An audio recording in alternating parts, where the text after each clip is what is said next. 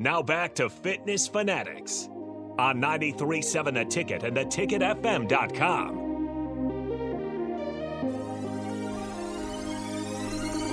All right, welcome back into the Fitness Fanatics. We had left off. Dave was just getting ready to tell a story, so it was a perfect time to go to break. So I'm going to turn Mm-hmm. Yep. it back over to Dave, and you can start it back up. Yep.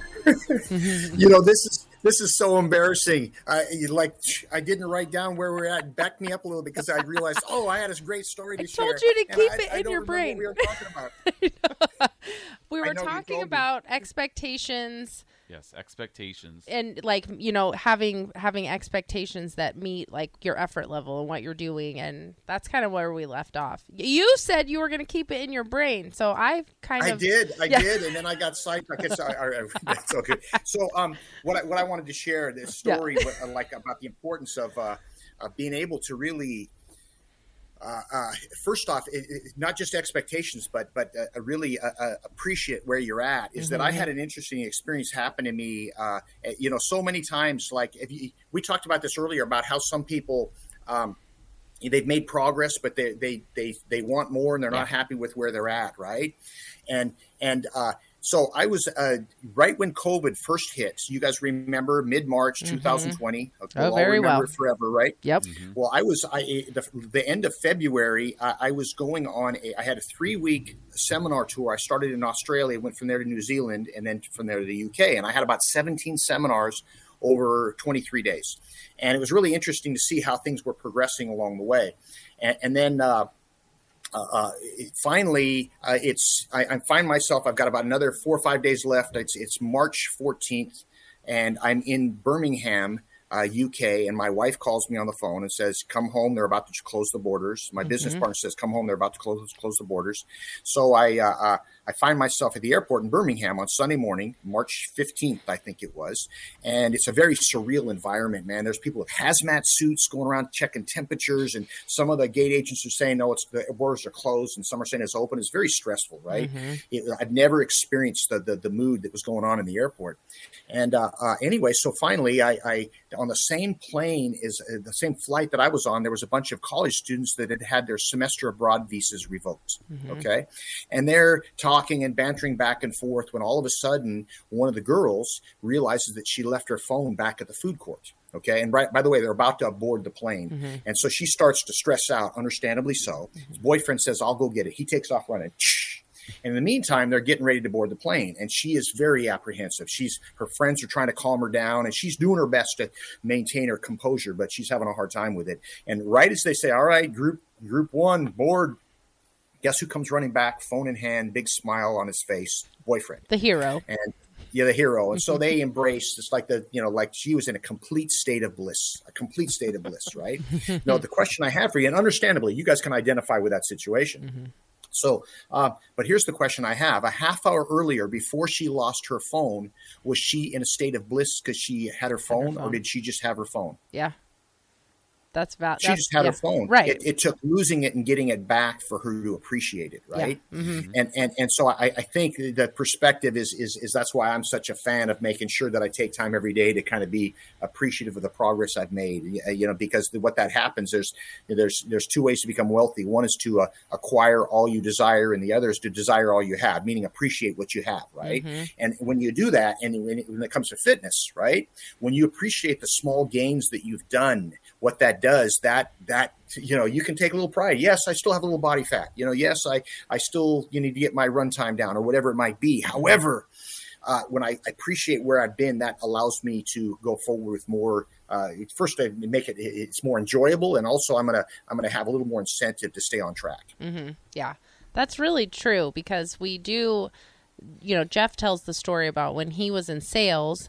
And you know, he, what, Jeff's story is, um, in, he was thirty, and I was a stay-at-home mom, and he was an uh, on-the-road salesman, and he was denied life insurance because he didn't take care of himself. His, um, Wow. yeah, kidneys and liver Yeah, were wow. not functioning properly Wow. because he, yeah. At 30. Yeah, at 30, at yeah. 30 yeah and that's kind of what he says you know like your health problems really don't care you know your health diabetes poor liver, uh, kidney function. It doesn't care about what what you have going on every day and what you're, you know what I mean. So it's like that was his turning point of being like, I need to be, you know, in better shape just to be able to provide for my family. So that was kind of, you know, but it's sometimes it's hard if you don't have that realization.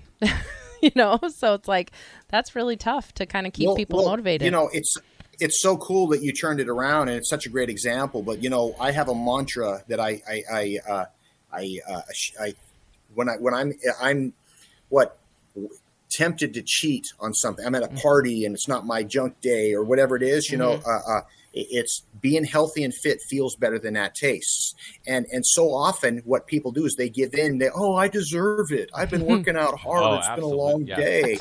and, and what happens is is that then you're always going to lose out. But if you change your perspective towards that stuff, Yeah. uh, you know, like like I remember bumping into a friend, a martial arts friend of mine, who's a really talented guy, has not kept very good care of himself. He never has. You know, he's kind of a fun-loving party guy, and now he's you know he's not moving much. You know, his his day his days are pretty much past. And and uh, you know, I saw him last summer, and he goes, "Hey, Kovar, looks like you're still into that you know fitness stuff, man. You know, you know, because I'm pretty clean with what I eat as well." And and I go, "Well, yeah, man." He goes, "Well, not me. I'm gonna I'm gonna enjoy. I'm gonna use this body and I'm gonna enjoy it, you know, until the wheels fall off, right?"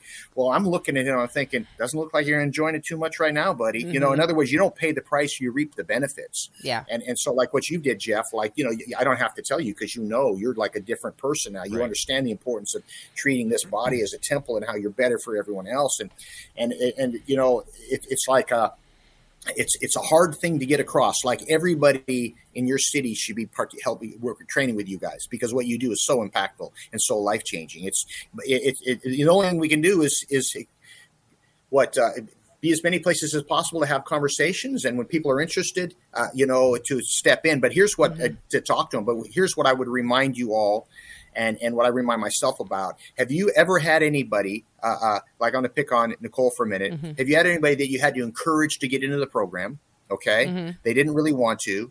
That after 10 weeks they lost 40 pounds you know and have ever they gone up to you and go darn you nicole i'm Right. so mad at you for getting me involved. You know i've got all these great friends i've lost weight i'm in the best shape of my life. How dare you push me? No Yeah. they thank you right? Yeah. and so what's important to understand is the human mind is easily influenced by anything spoken with conviction.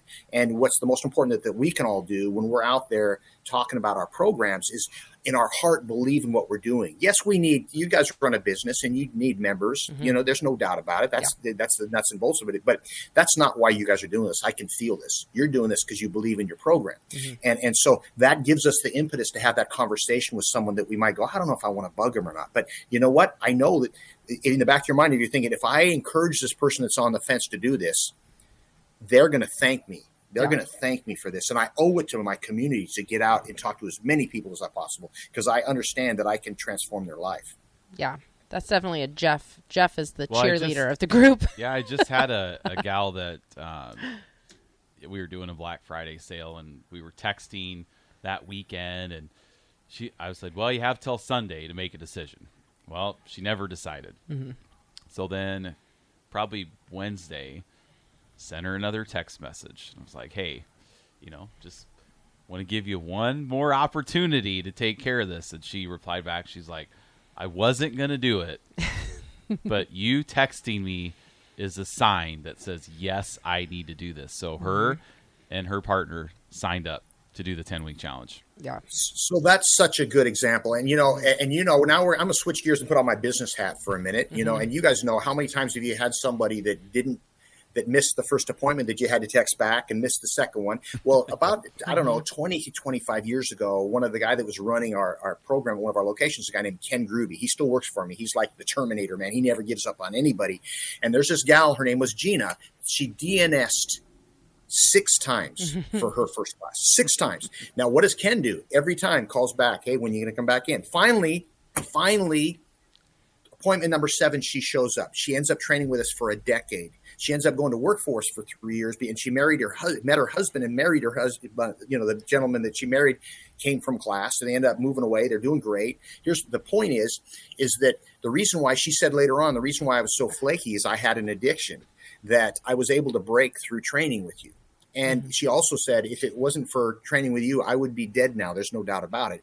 And so, what would have happened if Ken would not have picked up the phone on the sixth time? Mhm. Right. Mhm. And of course, we would have missed out on a paying, you know, customer for seven years, of course, right, and a good employee for three. But that's that's not the most important thing. Is that that uh, you know that we we changed her life for the better because of it. And when you remember that, and when you lead with that, the conversation goes. You know, y- you're more influential because it's hard to be convincing if you're not convinced. Right. And when you're convinced of the benefit of your program, it's easier for people to sh- to feel that. Yeah. Yep. That's the kind of that's the thing that I like to tell our members. Um, you know, and I always say it jokingly, but whenever they're, you know, I take all of our before pictures, so I see everybody at their very most vulnerable. They're worried about the they don't know what they've gotten themselves into, and then they have to come in and take this before picture right after they've gotten on a scale and seen a number that maybe they've never seen before on this the of how much they weigh and they don't know. So I take all of those pictures, and so I've heard everything. I've heard every fear and apprehension and excuse. And so i always tell people like that like her addiction that doesn't make her special.